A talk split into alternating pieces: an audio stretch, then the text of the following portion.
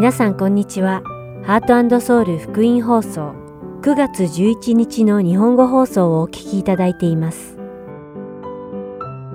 このシーズンは聖書を一緒に読みましょう。アリゾナ・フィニックス JIBC ヤソ牧師によるグランドキャニオンの彼方からイスラエルの王たちをお届けします。では、聖書を一緒に読みましょうをお聞きください。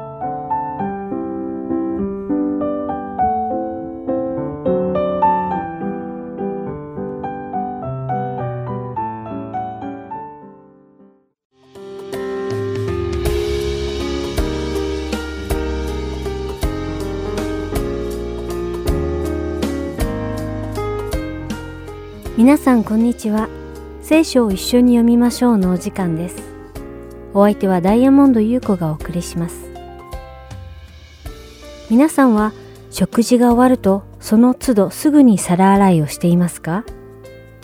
食事の後お腹がいっぱいになったり忙しかったりしてついつい皿洗いを後回しにしてしまって次の食事をしようとした時きれいに洗った食器がなくて流し台に洗わずに残された食器を洗ってから使ったという経験はないでしょうか。このように、どんなに立派な食器を持っていても、きれいに洗っていなければ使い物になりません。今週皆さんと一緒にお読みするテモテへの手紙第2、2章では、使徒パウロはテモテに器の例え話を通して不義から離れて清くあるようにと教えています。テモテへの手紙第2、2章20節と21節の聖書箇所です。大きな家には金や銀の器だけでなく、木や土の器もあります。また、あるものは尊いことに、あるものは癒しいことに用います。ですから、誰でも自分自身を清めて、これらのことを離れるなら、その人は尊いことに使われる器となります。すなわち、清められたもの、主人にとって有益なもの、あらゆる良い技に間に合うものとなるのです。使徒パウロは大きな家にはいろいろな種類の器があると言っています。金や銀の高価な器もあれば、木製や土製の器のように簡素な器もあるというのです。しかし、ここで間違って解釈してはいけないのは、使徒パウロは金や銀の高価な器が大事に使われ、木製や土製の簡素な器が癒しいことに使われるとは言っていないのです。器が何で作られたかによってその用途が変わるのではなく、その器自体が清いかそうでないかで使われる用途が違ってくると言っているのです。つまり、器の素材に関係なく、清い器は尊いことに用いられ、清くない器は癒しいことに用いられるということです。そしてこの御言葉は、誰でも清い人は尊いことに用いられる器になり、主に使われるのにふさわしく、あらゆる良い働きのために使われるようになるということを述べているのです。そしてこれは以前がどうだったかが重要ではなく、今現在の私たちが清いのか、そうでないのかが重要なのです。皆さんはいかがでしょうか？イエス・キリストの尊い血で清められて、その清さを保ちながら生きているでしょうか？私たちが清さを保って生きていると、イエス・キリストは私たちを尊く、よく、そして神聖に用いてくださるのです。この番組をお聞きになる皆様が主に用いられる尊い器となれるように祈っています。それでは今日の聖書箇所、テモテへの手紙第2、2章14節から26節を読んで、今日の聖書を一緒に読みましょうを終わりたいと思います。これらのことを人々に思い出させなさい。そして何の益にもならず聞いている人々を滅ぼすことになるような言葉についての論争などしないように、神の見前で厳しく命じなさい。あなたは熟練したもの、すなわち真理の御言葉をまっすぐに解き明かす恥じることのない働き人として自分を神に捧げるよう努め励みなさい。俗悪な無駄話を避けなさい。人々はそれによってますます不経験に深入りし、彼らの話は癌のように広がるのです。ヒメナオとピレトはその仲間です。彼らは真理から外れてしまい、復活がすでに起こったと言って、ある人々の信仰を覆しているのです。それにもかかわらず、神の不動の礎は固く置かれていて、それに次のような名が刻まれています。主はご自分に属するものを知っておられる。また、主の皆を呼ぶ者は誰でも不義を離れよ。大きな家には金や銀の器だけでなく、木や土の器もあります。また、あるものは尊いことに、あるものは卑しいことに用います。ですから、誰でも自分自身を清めて、これらのことを離れるなら、その人は尊いことに使われる器となります。すなわち、清められたもの、主人にとって有益なもの、あらゆる良い技に間に合うものとなるのです。それであなたは若い時の情欲を避け、清い心で主を呼び求める人たちと共に、義と信仰と愛と平和を追い求めなさい。愚かで無知な詩弁を避けなさい。それが争いのもとであることはあなたが知っている通りです。主のしもべが争ってはいけません。むしろすべての人に優しくし、よく教え、よく忍び、反対する人たちを柔和な心で訓戒しなさい。もしかすると、神は彼らに悔い改めの心を与えて、真理を悟らせてくださるでしょう。それで悪魔に捕らえられて思うままにされている人々でも目覚めてその罠を逃れることもあるでしょう。今日も聖書を一緒に読みましょうにお付き合いいただきありがとうございました。それではまた来週お会いしましょう。お相手はダイヤモンド優子でした。さようなら。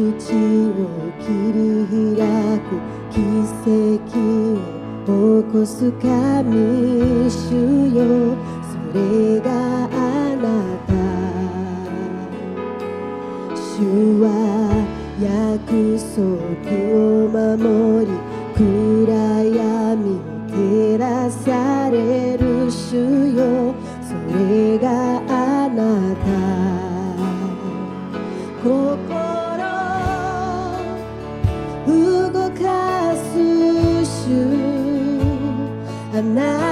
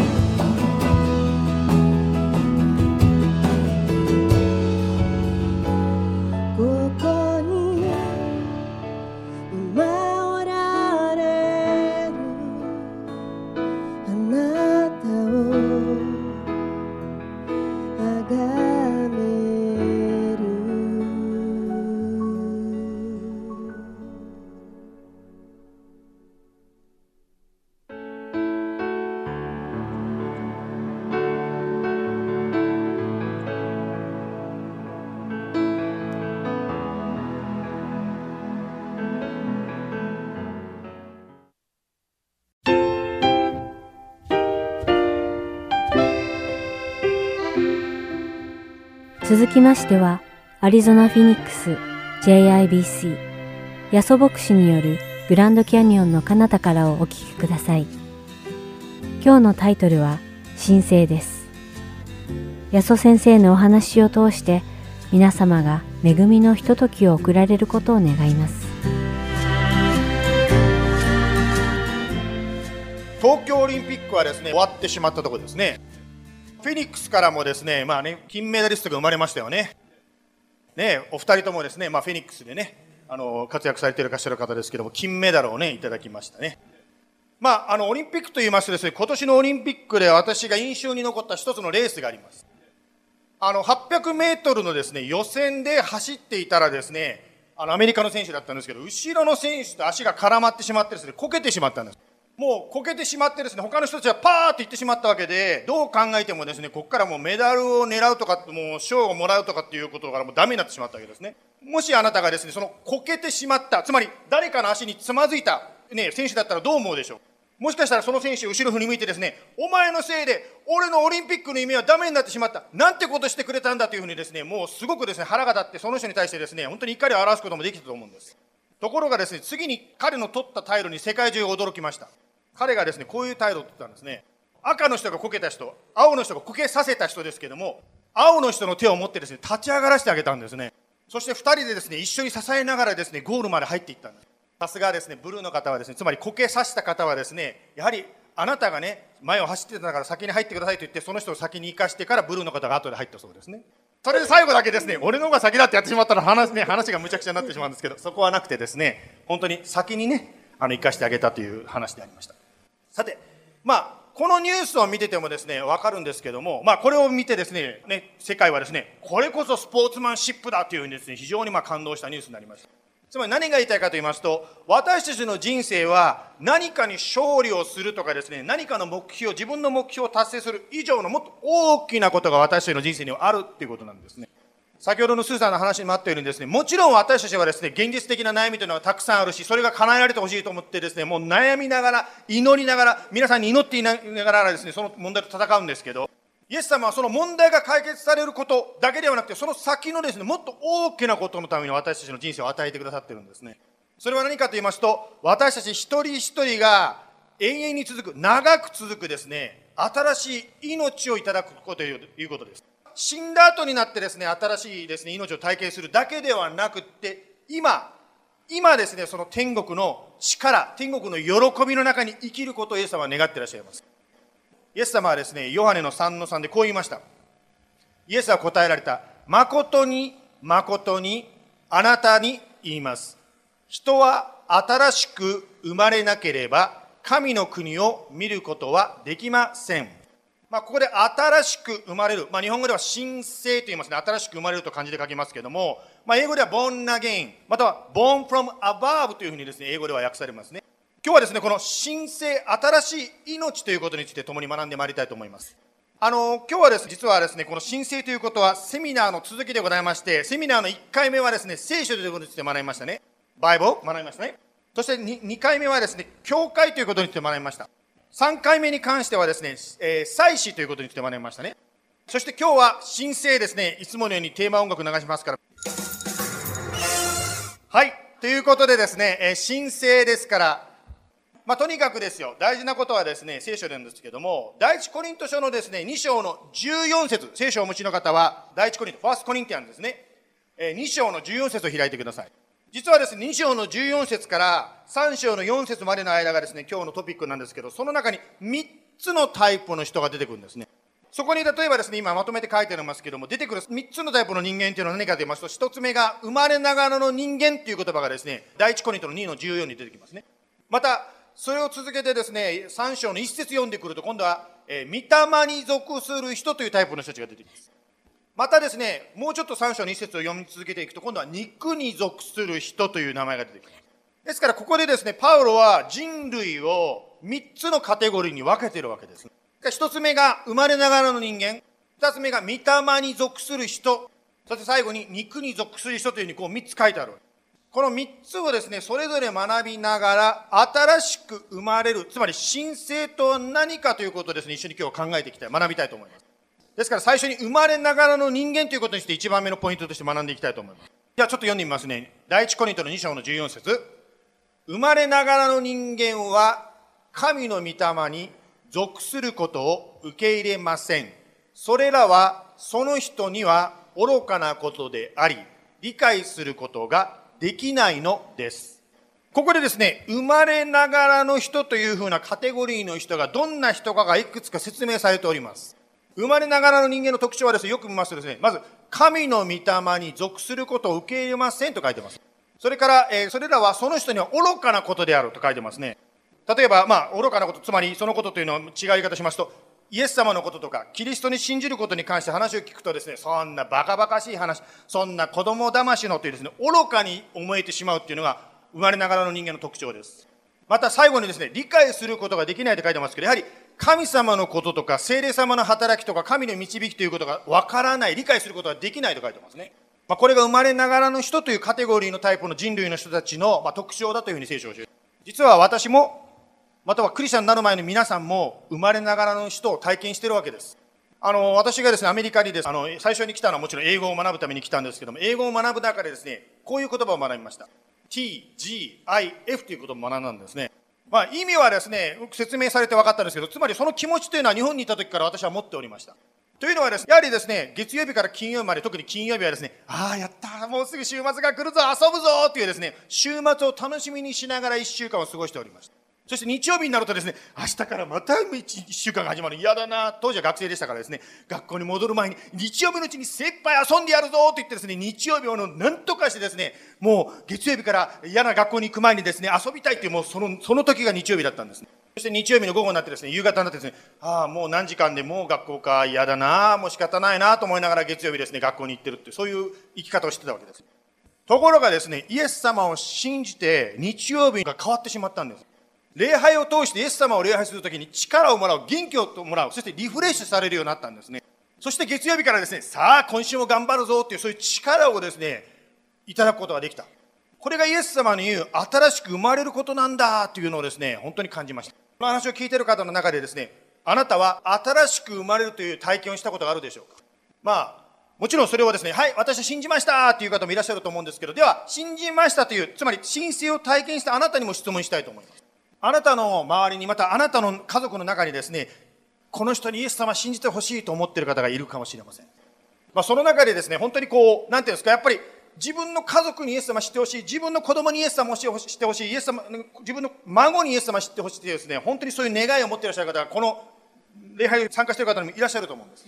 まあ、私もですね、牧師としてですね、何年かですね、ずっとさせていただいて気づいたことはですね、あなたの祈ってる方の人生は必ず変わりますというふうに私は確信持って言うことができる。もちろん、すぐにチェンジすることもあります。例えばですね、この前、ね今日ね、あのーまあ、あやさんにね、通訳してもらいましたけど、あかなさんとあやさんのようにですね、かなさんが救われてすぐにお母さんが救われるという、すぐに救われることもあるかもしれませんが、私のお父さんのように40年かかるかもしれない。でも、イエス様信じますということができたわけですね。まあ、必ず変えられるということをですね、どうして安先生そんなに強く感じてるんですかということなんですけど、実は一つヒントがありまして、それは一つどういうことがあるかと言いますとですね、あなた自身、つまり変わってほしいなと思っているあなた自身がまず神聖を体験していただきたい。つまり、まずイエス様と共に生きていただきたいんですね。ですからですね、私は本当に子供さんのですね、子育てで悩んでらっしゃる方にですね、と一緒に祈ってる時にいつも言うんですよ。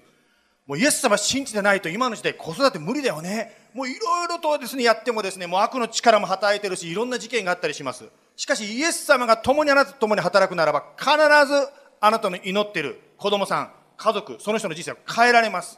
ですからですね、まずあなた自身、私自身がその新しい命を受けてほしい。そして新しい命に生きてほしいわけなんです。生まれながらの人はこの新しい命について頭で一生懸命理解しようとします。実は私もですね、イエス様を信じる前はですね、えーマタイの福音書は何年に書かれてイエス・キリストが出てそういう知識でですね、キリスト教を理解しよう、イエス様を理解しようとしたんです。しかしですね、いくら勉強してもそれだけでは信じることができない。言い方変えるならば、神聖されることができないんですね。神聖とは頭の知識ではなくって、信じることなんです。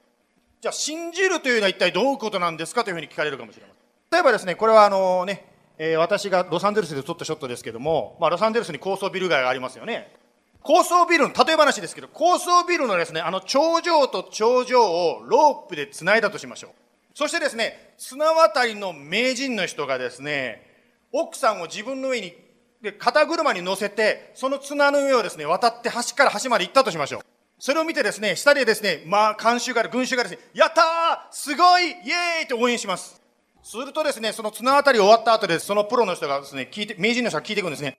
私は今奥さんを肩車して渡ったけど、奥さん以外の人を乗せて渡っても渡ることはできるかってこうですね、群衆に聞くんですね。と群衆がですね、できる誰でもできる誰でも乗せられると叫ぶわけです。あなたもですね、その周りに乗せられてですね、できるあんただったらできるとこう叫んでおります。するとですね、その名人の人がですね、上から見下ろしてあなたをポイントして言うんですね。じゃああなたが乗ってくれますか？イエス様を信じるとはどういうことかというと、イエス様を信頼するということなんですね。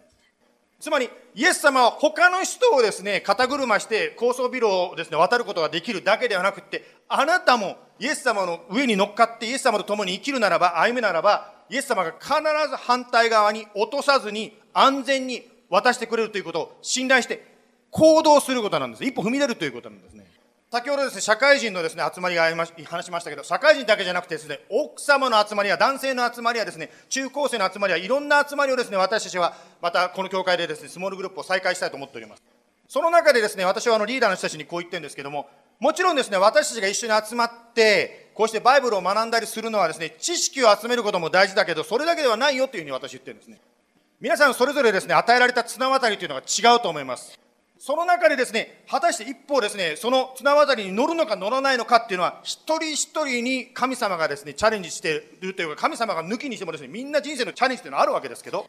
ですからですね、そのスモールグループの中で一緒にですね、励まし合いながら、You can do this! 大丈夫と言ってですね、一緒にですね、一緒に祈りましょうと言ってやって、これがですね、スモールグループですよっていうようなことをですね、リーダーたちに説明させていただいております。先週もですね、ある方がですね、心をオープンにして私にこんなこと言ってくれました。先生、私は実はですね、街を歩いてると、心の中に神様がですね、あの人のために祈れってですね、迫ってくるんですよ。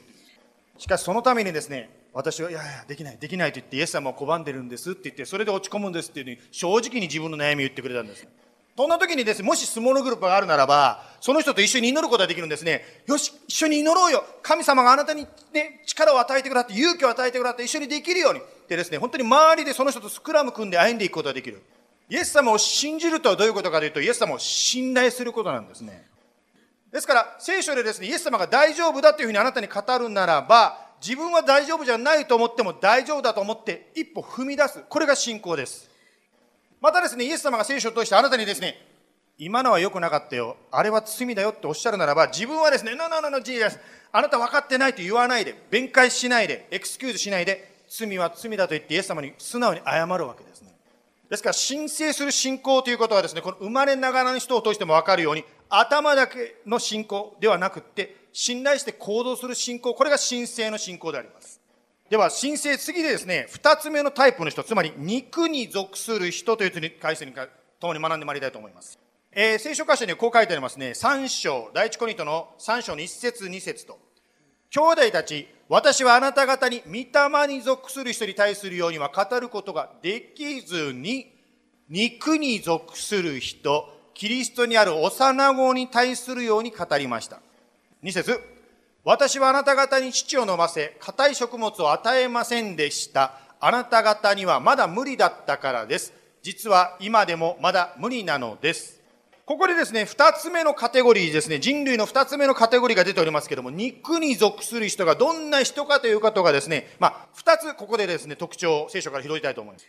ここで分かることはですね、まあ、肉に属する人の特徴の一つ目は、まあ、父を飲ませて書いてますね。硬い食物をと書いてますけど、霊的に硬いものを消化できない、受け入れられない人っていうことです。イエス様を信じて、おぎゃーと言ってですね、神聖ですから、まさに人間の命と同じですけども、赤ちゃんとして生まれるわけですけども、だんだんだんだん成長していく中で、柔らかいものから、硬いものが食べられる、大人の食物が食べれるようになる。これが、まあ、人間が変えられていく成長ということですね。私はですね、家族はですね、夏休みに GIBC に1週間お休みいただいてですね、まあ、別の場所で礼拝させていただきました。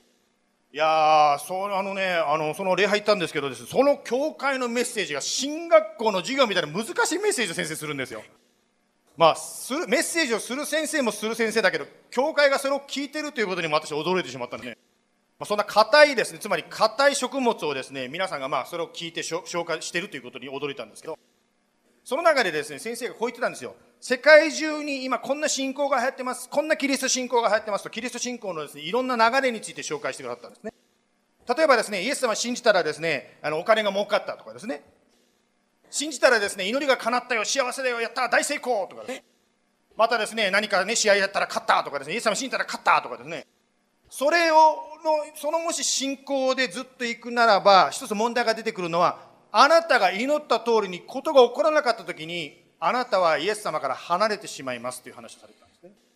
またはですね、試練っていうものはクリスチャンは皆体験しますが、試練に遭うと、こんなはずじゃなかった。イエス様と生きているといつも幸せなはずなのに、なんで私は試練に遭うんだと言って、もうですね、教会に行かないとか、イエス様を信じないとかなってしまうことがある。まあ、それですからですね、先生のポイントっていうのは、そういうご利益にすがっていく信仰ではなくて、イエス様そのものについていきましょうという、まあ、そういう硬い食物のメッセージをされてました。肉に属する人の特徴は、硬い食物が食べられないことであるというふうに一番に学びました。もう一つ、肉に属する人の特徴はですね、実は3節にありますから、3節読みたいんですけど、あなた方はまだ肉の人だからです。あなた方の間には妬みや争いがあるのですから、あなた方は肉の人であり、ただの人として歩んでいるということにならないでしょうか。ここでですね、キリストにある幼子または肉の人と言われるタイプの人たちの姿が書いてありますね。まあ、妬みや争いがあるって書いてます。まあ、アリゾナにはですね、いろんな観光名所がありまして、例えばこういう観光名所もアリゾナにありますね。ディズニーのですね、まあ、大ヒットとなったアニメ、カーズのですね、まあ、土台になった街っていうのが実はあるんですね。土台になった街っていうから行ったらですね、その映画のシーンみたいなその風景がそういう風景だと思ったらそうじゃなかったんですね。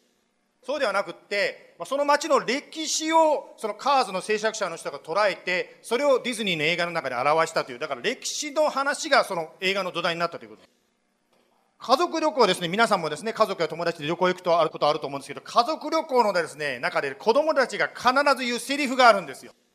Are we there yet? っていうですね、まあ今大きくなったからだんだん言わなくなりますけど、小さい頃はですね、いつもですね、まだ着かないの？何時間車に乗ってんの？っていうのがですね、もうしょっちゅうこれは決まり文句としてあったんですね。そこでせっかく家族の中で車の中にですね、まあずっといるということですね、その時間を使って、イエス様に関するキリスト教のラジオドラマのですね、まあね、を CD とかですね、また今だったらポッドキャストですけど、それを流すようにしたんですね。例えば今これ画面に出てますけど、 Adventures in Odyssey っていうね、これで育った方もいらっしゃると思うんですけども、有名なですね、キリスト教のラジオ、または CD、またはポッドキャストですね、ありますね。ね、これ5時間って書いてますよね。もうこれは大人にとって助かりますよね。この CD を入れとけば子供たちは5時間ですね、Are we there yet? と言わないというですね。まあこれはですね、そういうドラマを通して子供たちを楽しませながら聖書の真理を子供たちに教えるというですね、素晴らしい企画だと思うんですけども、ある話をですね、思い出します。あの、その主人公の一人のですね、ウィットという博士がいるんですけども、ウィット博士がですね、特別な機械を発明しました。その機械の中に入るとですね、他の違う世界をですね、実際にあったかのように体験できるというですね、そういうインタラクティブなですね、まあ今でいうバーチャルリアリティみたいなものをですね、ウィット博士が発明したんですね。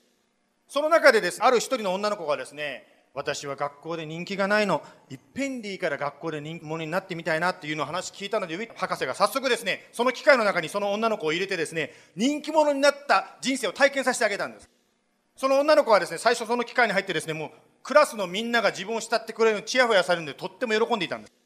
ところが、その華やかな表面を支えるための影の暗さっていうんですか、影の苦しみを知ったときに、この人生大変だということに気づいた。最後のオチというか最後はですね、結局はもうね、こんな世界嫌だ。やっぱり私が今生きてる人生の方がいいんだっていうふうに気づくというのが最後のですね、オチになっておりますね。まあ、私たちはですね、大人の世界でもそうだと思うんですけど、相手の祝福や成功を喜べない時があります。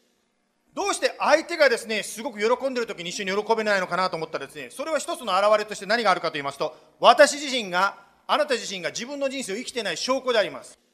で、相手の人生見ながら、I wish っていう感じです、他の人の人生を生きたいなと思ってしまってる。神様はですね、世界中の一人一人に素晴らしい人生を準備してくださってるんですね。他人の真似をしようとするから自分に合わなくて、先ほどのですね、ドラマじゃないけども、こんな人生嫌だ、元の人生がいいと思ってしまうわけ。ですから私たちは自分の人生を生きる必要があります。ではここで質問が湧いてきます。私の人生どうやって見つけたらいいんですか？一つはいろいろ試してみるっていうのがありますね。今日後ろにかなちゃんが座ってますけどですね、私はかなちゃんのですね、中学生時代の話を思い出します。彼女はですね、もともとはですね、棒高跳びをする人じゃなかったんですけども、棒高跳びやってみたら面白いかなと思って、棒高跳びやってみたら、それでハマってしまっちゃったんですね。まあ、そのようにですね、自分の人生を知るためにはですね、何かこうトライしてみるということもあるでしょう。もう一つは、あなたや私の作り主であるイエス様に聞くということができる。どうやって聞くかというと、聖書を読むということなんですね。つまり私たちはデボーションしていますけども、デボーションしながらイエス様の意見を聞いてる、イエス様の考えを聞いてるわけです。肉に属する人ということでですね、すいません、もうちょっとですね、セミナーだから突っ込んだ硬い話をさせていただきたいと思います。肉に属する人の特徴の一つにちょっと関わってくるのがですね、実は信仰のカルト化という話が出てきます。どういうことかというと、カルト化というのはどういうことかというと、カルトに属するっていうんじゃなくて、自分の信仰がカルトみたいになってしまうことがあるんだということなんですね。この信仰がカルト化してしまう一つの特徴は、どういうことかと言いますと、そのグループのリーダーの言葉に支配されてしまう。またそのグループ独自のマテリアルを使ってですね、まあ、聖書を学んでいくことをすごく強調します。しかしそれはとてもちょっと偏ってるとこがあります。まあ、流行りとなるその偏り方というのは、キリストの再臨をものすごく強調するんです。これは今に送ったことだけではなくて、イエス様の時代、つまり使徒の時代からずっとですね、いろんな形でグループが出てきて、潰れて、グループが出てきて、潰れてを続けております。このカルト的な信仰がですね。まあ、あるグループはですね、私は人の声は聞かない。人間の書いた本も読まない。精霊様だけです。イエス様だけですというふうにこう言うわけですね。ところがどうなってしまった歴史的にどうなったかとしまったらですね、その人たちは自分の殻に閉じこもって他の人の意見を聞かなくなってしまって、客観性がなくなってしまうんですね。つまり肉に属する、つまり自分の力でイエス様についていこうとすると、このように信仰が過激になる、極端になってしまうわけですね。また立法主義というですね、まあ、形にこだわるですね、見かけにこだわる立法主義になってしまうですね。そういうとですね、いや、先生、聖霊様に聞いちゃダメなんですかということですけど、そういうふうに聞いていいとか聞いちゃダメという、そういう極端ではなくて、聖霊様に聞きながらのも人の意見を聞く。独自のマテリアルを使いながらも、他のグループのマテリアルも読んでいくという、このバランスが必要だということなんです。はい、最後に3番目、御霊に属する人ということを学んで終わりたいと思います。えー、御霊に属する人というのはですね、今いくつかも出てきたと思うんですけども、まあ、第2、第1コリントの2章の15節とですね、16節読みたいですね。御霊を受けている人は、すべてのことを判断しますが、その人自身は誰によっても判断されません。誰が主の心を知り、主に助言するというのですか？しかし私たちはキリストの心を持っています。ここでですね、御霊に属する人という人がどういう人かいくつか書いてありますね。一つは御霊を受けている人というふうに一番最初に出てきますね。つまり神の霊があなたや私の心に住んでいる人。また16節でキリストの心を持つ人だというふうに書いてあります。つまり申請した人はですね、ここでもちょっと出てくるんですけども、謙虚さというのが一つの特徴として出てきます。心が砕かれているので、自分の意見をですね、押し通すのではなくて、神様の導きについていこう、導きを求めようとするわけです。そのように心がオープンになっていく、キリストを求めていくならば、その中でですね、賛美するときに、人に見せる賛美ではなくて、心から神に向かって賛美をしていくでしょう。また聖書を読みながらですね、これを主人に読ませてあげたいと思わないで、自分に主が何を語ってらっしゃるか、自分と主との関係で聞いていくわけですね。また祈るときもですね、親しい友のように、自分の霊のお父さんのようにですね、本当に神様との会話していく、これが祈りです。また、御霊に属する人、ある人は、まあ、全員じゃないかもしれませんが、ある人はですね、涙もろくなるかもしれません。先週のクレイグさん、ここでマイク持って話したの覚えてます皆さん。クレイグさん泣きましたよね。私も泣きました。クレイグさんの涙見て私も泣いちゃった。クレイグさんを例に出しますけど、クレイグさんは多分ね、今まで人前で涙を見せるような人じゃなかったと思います。しかし、イエス様によってクレイグさんの心が砕かれたので、人前でもですね、心がオープンになれる人になっていったわけですね。御霊に属するならば、自分をですね、強く見せる必要がなくなります。イエス様があなたを強くしてくださるからです。第一ペテロの5章の6節にこういう言葉があります。ですからあなた方は神の力強い見ての下にへり下りなさい。神はちょうど良い時にあなた方を高く上げてくださいます。御霊の人、御霊に属する人はキリストがなければ、ちょっと物足りないような人間になってしまいます。つまり、神があなたの人生に働かない限りは、あなたの人生はですね、旗から見てもですね、大丈夫かなっていう人に見えるかもしれません。先週私たちの教会はですね、ツーソンのですね、ユニバーシティオブアリゾナにですね、まあ、宣教師をね、手を置いて安心して送りましたよね。その中でですね、まあ皆さんも知ってるかもしれませんが、彼はですね、最初こう言ってたんですよ。あ、大丈夫。100%すぐに私はですね、あの資金を集めてすぐに伝道するからって彼言ってたんですよ。ところが彼がですね、準備を始めたらですね、締め切りまで2週間しかないのに、たった33%しか集まらなかった。選挙団体からも言われたそうですね、他の働きを探した方がいいんじゃないですかってみたいなこともですね、ちょっとそんなことも言われたりしたそうです。まあ人間的に見ると情けないっていうかね、あんた100%すぐにって言ったのに何これ33%ダメじゃんっていうふうに人間的にはそう思ったかもしれませんが、私はその話を彼から聞いた時にですね、自分の体験を思い出しました。私もですね、牧師としてですね、あのやってきた中でですね、苦しかった時期がありまして、そんな時にですね、もうニッチもサッチもいかなくなってですね、神様にですね、もう全部委ねた祈りをしたことがあります。イエス様、これは私のものではありません。どうぞあなたが導いてください。あなたに差し上げます。あなたの御心がなりますようにと言ってですね、もう神様に全部ですね、自分の計画とか自分の思いを全部差し上げた時期がありました。それでドアが開かれたからこそ今まで私は牧師を続けられてきて、つまり辞めなかったわけです、牧師をですね、私はですね。神様は不思議なんですけど、自分がもうダメだと思って委ねたら、私の方法とは違う奇跡的な方法でドアを開いてくださるんですね。ですから私はその宣教師の方がですね、はあ、もう誰も2週間で100%になった人なんかいないから、なんとかかんとかっていうぐちゃぐちゃぐちゃぐちゃ言ってたんで、私言ったんですね。もし本当にあなたが神様から雄弁に導かれてるんだったら、2週間で神様は奇跡を起こして絶対満たされるよと言ったんです。そしてもちろん、彼はそこで寝転がったわけじゃなくて、自分でできる最善のことを尽くしていきました。そして、先週の日曜日、皆さんで一緒に手を置いて祈ったんですけど、あの時点でまだ100%じゃなかったんですけど、もう信仰を持って祈ったんですけど、なんと、締め切りの、あの午前か、午前12時に100%なったんですね、ぴったり。まるでドラマみたいな本当の話なんです。で、私だけではなくて、イエス様を信じる人みんなが体験できることです。つまり自分の考えや自分の知識や自分の力に頼るんじゃなくて、イエス様を信頼する。それが申請する生き方です。聖書を通してイエス様がやるって言ったらそれをやってみるわけです。また一人で難しかったらぜひですね、スモールグループ、じゃあ、や先生誰に頼んだり、今だって横に座ってる人がいるわけですから、一緒にですね、その人と祈り合ったり、シェアしたりすることが今でもできるわけです。そのようにして自分をイエス様に委ねていくときに、あなたはあなたが欲しかったブレイクスルー、体験することができるわけです。そして周りの人も、あ、イエス様っていうのが本当なんだ、生きてらっしゃるんだということがわかるでしょう。そしてあなたの子供や孫、そして家族、周りの方が変えられていくわけです。お祈りしましょう。イエス様、私たちはあなたを信頼します。私たちはあなたを信じるというふうに、もちろん頭で決心したことがありますが、しかし時々信頼できなかったことを許してください。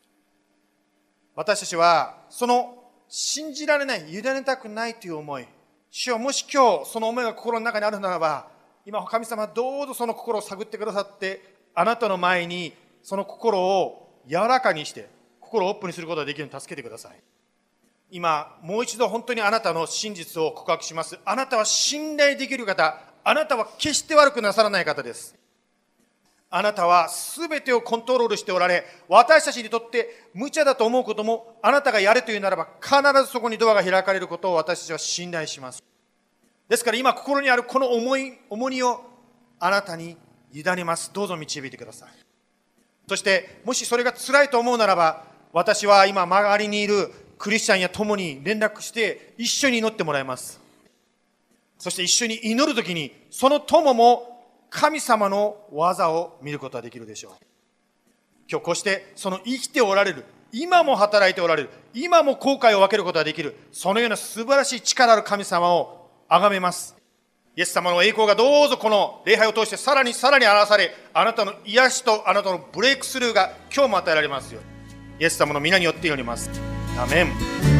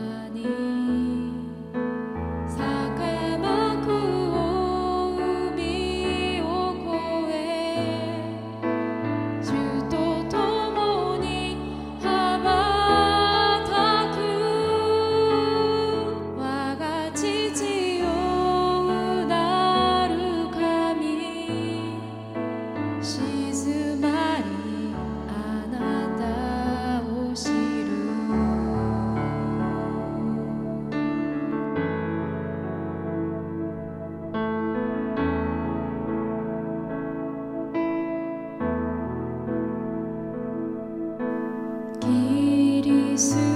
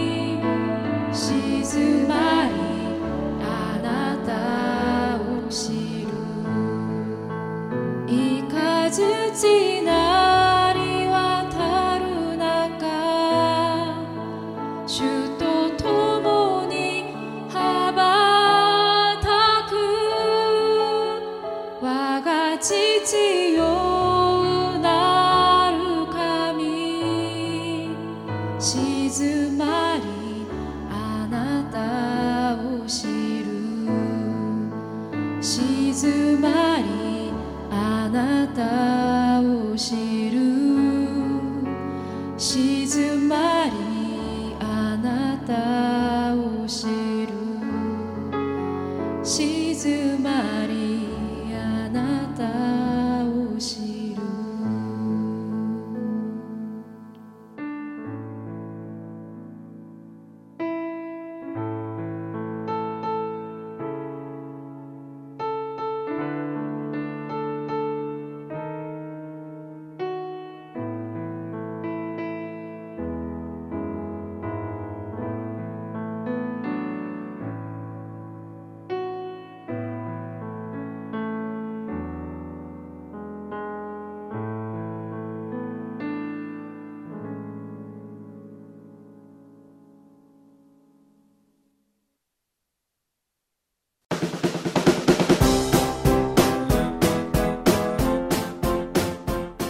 去のプログラムの中でもう一度お聞きになりたいプログラムがありましたら、ハートソウルのホームページでお聞きいただけます。ウェブサイト www.heartandsoul.org をご検索の上、Listen と表示されている視聴ボタンをクリックした後、スペシャルプログラムを開いていただければ、ご記号のプログラムをお楽しみいただけます。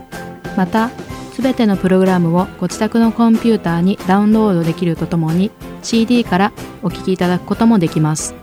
CD ご希望の方はハートソウルまでお電話をくださるか、E メールからご連絡ください。電話番号は602-866-8999 E メール heartandseoul.org アットマーク gmail.com までご連絡ください。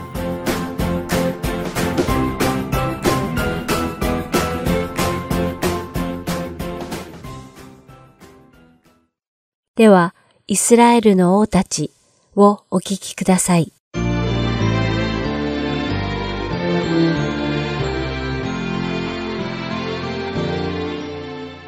皆さんこんにちは。イスラエルの王たちの時間です。お相手は横山まさるです。さて先週からこのプログラムの総括として4回に分けて北と南に分かれてしまったイスラエルの王たちについてそれぞれの国ごとにおさらいしていきます。前回は北イスラエル王国の歴代王19人のうち初代王のヤロブアムから第9代王のヨラムまでを網羅しました。そして今回は第10代王エフーから北イスラエル王国最後の王である第19代王ホセアについてお話ししていきます。では早速始めましょう。外国の邪神を持ち込んで偶像崇拝の罪を主の見前で犯し続け、主に立ち返ろうとしないアハブの家を裁くために、主はニムシの子のヨシャパテ、その子のエフーを起こされました。このエフーは、北イスラエルのアハブ王とイゼベルの息子ヨラム王を撃って、北イスラエルの第10代王の座につきました。王となったエフは、まず最初にヨラムの母親イゼベルを亡き者としました。そして次に、王位継承権を持っていたすべてのアハブの子孫70人を抹殺したのです。このように主は、エフを通してアハブの家に裁きを下されたのです。さらにエフは北イスラエル王国に存在していたバールの神殿やバールに膝をかがめた者たちをすべて滅ぼしました。こうして主の命令に忠実に従ったエフの行いをご覧になった主は、エフを主の目にかなったことをよくやり遂げたと褒められました。そしてそのご褒美としてエフの子孫が4代にわたって北イスラエルの王位につくことを約束されたのです。しかし残念ながらその後エフは心を尽くして主の立法に従って歩もうとはしなかったと聖書を書いています。確かにエフはアハブとイゼベルによって北イスラエル王国全土に広まってしまったバール崇拝を撲滅させ、その元凶を取り除きはしたのですが、エフ自身が心を尽くして主を崇めようとはせず、イスラエルに罪を犯させたヤロブアムの罪から離れなかったのです。その報いとして主はヨルダン川の東に位置していた北イスラエルの領土をアラム王ハザエルに渡されたのです。やがてエフ王は死に、息子のエホアーズが北イスラエル王国の第10代王の座につきました。聖書には、このエホアハズ王もまた主の見舞いに悪を行い、北イスラエルに罪を犯させたヤルブアムの家の罪を離れず、それに従って歩み続けたとあります。このエホアハズ王と民たちが絶え間なく行った偶像崇拝の罪のために、主はハザエルの息子、ベンハダテの時代になるまで、北イスラエルをアラムの手に渡されていたのです。そしてアラム王の虐待に苦しんだエホアハズは、主に助けを求め、叫び祈ったのです。すると主は、彼の祈りを聞いてくださり、一人の救い手を北イスラエルに与え、アラムの手から救い出してくださいました。しかし残念ながらこのエホアハズも主の慈しみと恵みを経験したのにもかかわらず、最後まで主の見舞いに立ち返ることなく、偶像を崇め続け、主の見舞いに悪を行い、罪の中で死を迎えた王だったのです。このエホアハズの死後、彼の息子ヨアシュが北イスラエル王国第12代王となりました。このヨアシュは預言者エリシャに常に頼った王でした。そして預言者エリシャが死の病にかかった時、エリシャの死とともに北イスラエルが滅びてしまうのではないかと恐れました。そんなヨアシュ王に預言者エリシャは、主の道からがヨアシと共にあることを伝えました。しかし信仰にも勇気にも欠けていたヨアシュは、エリシャに矢を持って地面を打ちなさいと言われたとき、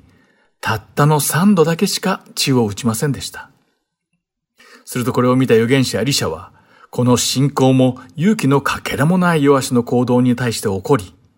彼がアラムとの戦争でたった三回だけしか勝利ができないと伝えたのです。そして預言者エリシャがこの世を去ると、予言通りにアラブとの戦争で3回だけ勝利を得ました。聖書にはその後、ヨアシ王が一体どのような生涯を送り、死を迎えたのかは書かれてはいません。ただ彼が主の目に悪を行った王だったとだけあります。そしてこのヨアシもやはり主の見業と予言と約束の成就を体験したにもかかわらず、主に立ち返ることをせずに死ぬまで主の見前に悪を行い続けた王だったのです。その後、ヨアシの息子ヤロブアム2世が第13代王となりましたが、彼は歴代北イスラエル王の中でも最長の41年間という王国の統治を成し遂げました。彼は主から豊かな恵みを受けて、ソロモンの統治時代と同範囲にまで領土を回復し、素晴らしい繁栄を国にもたらした王でした。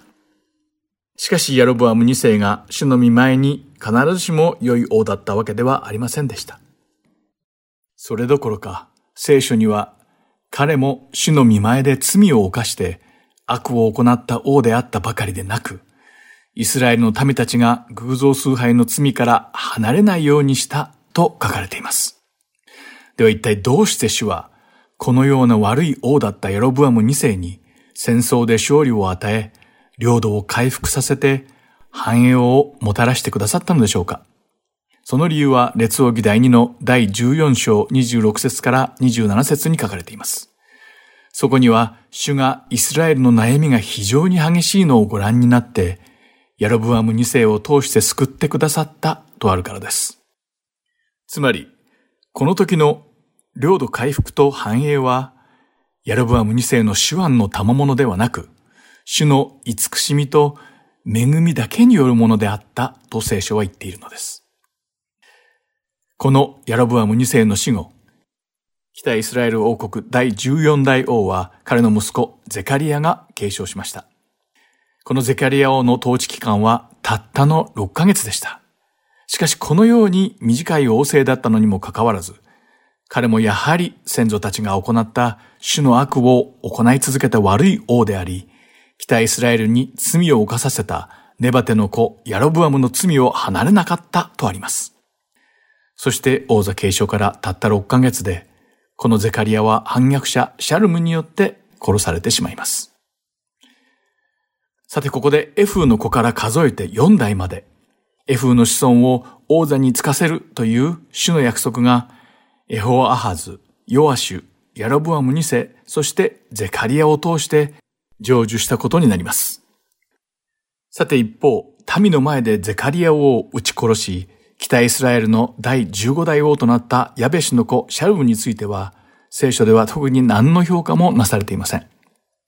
ただ、シリアの記録に、シャルムはくだらないものであったと書かれているので、彼が王族の出身ではなかったことを裏付けています。そしてこの反逆者シャルムも、その王座について1ヶ月で自分の軍隊司令官メナヘムによって殺害されてしまうのです。北イスラエル王国第16代王となったメナヘムは、10年間国を統治して死を迎えました。このメナヘムは、自分を王として認めなかった者たちを惨殺した王でした。そしてメナヘムもやはり、ヤロブアムの罪を離れなかった王だったと聖書には書かれています。その後、メナヘムの息子、ペカフヤが北イスラエル王国第17代王の座についたのですが、彼に関しても詳しい記録は聖書にはありません。ただ、このペカフヤ王もやはり主の目に悪を行い、北イスラエルに罪を犯させたヤロブアムの罪を離れなかったとだけ書かれているのです。そしてこのペカフヤ王もまた、統治2年目に彼の軍隊司令官だったペカのクーデターによって殺されてしまいます。下克上によって北イスラエル王国第18代王を散奪したこのペカもやはり、聖書には主の目に悪を行い、北イスラエルに罪を犯させたネバテの子ヤロブアムの罪を離れなかった王だったとあります。この王ペカは彼の統治している間ずっと偶像を崇め続け、主の見前で悪を行い、主の見胸を求めず、すべてを自分の思い通りに行った王でした。そしてこのペカも王座について20年目にエラの子ホセアによって殺されてしまいました。このように血生臭いクーデターが繰り返され、たった10年の間に5回も王権が入れ替わった北イスラエル王国は、その滅亡への道をまっしぐらに進んでいたのです。さてこのペカ王を殺して北イスラエル王国の第19代王となったホセア王は、主の目に悪を行いはしたが、以前の北イスラエルの王たちのようではなかったとあります。北イスラエル王国最後の王になってしまったホセアに関する記述も聖書にはあまり詳しくは書かれていません。ただこの国の民が主に選ばれた民だったにもかかわらず、違法人たちのように偶像を神として崇め、様々な悪を行ったために滅亡に至ってしまったということが詳細に書かれているだけです。その内容は列王記第2の第17章7節から18節に書かれています。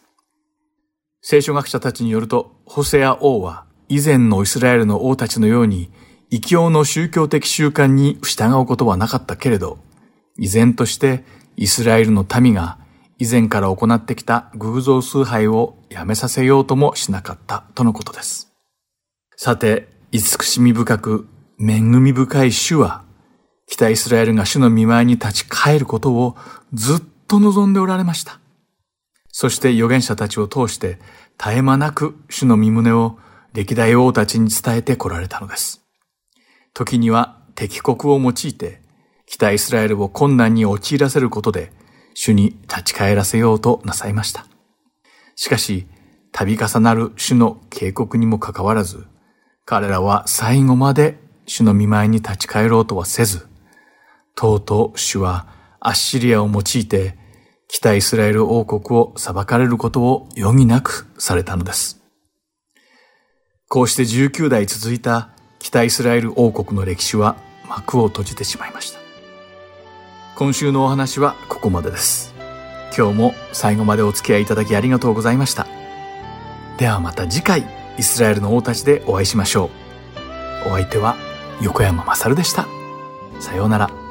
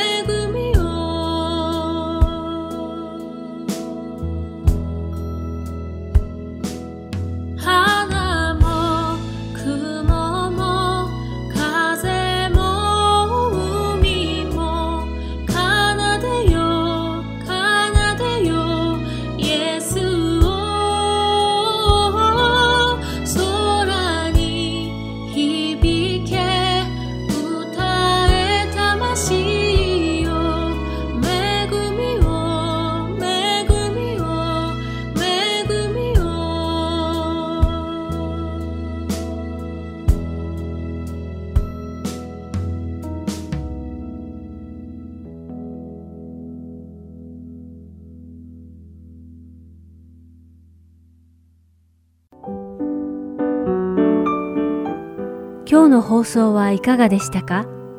最後までお付き合いくださりありがとうございました。また来週お会いしましょう。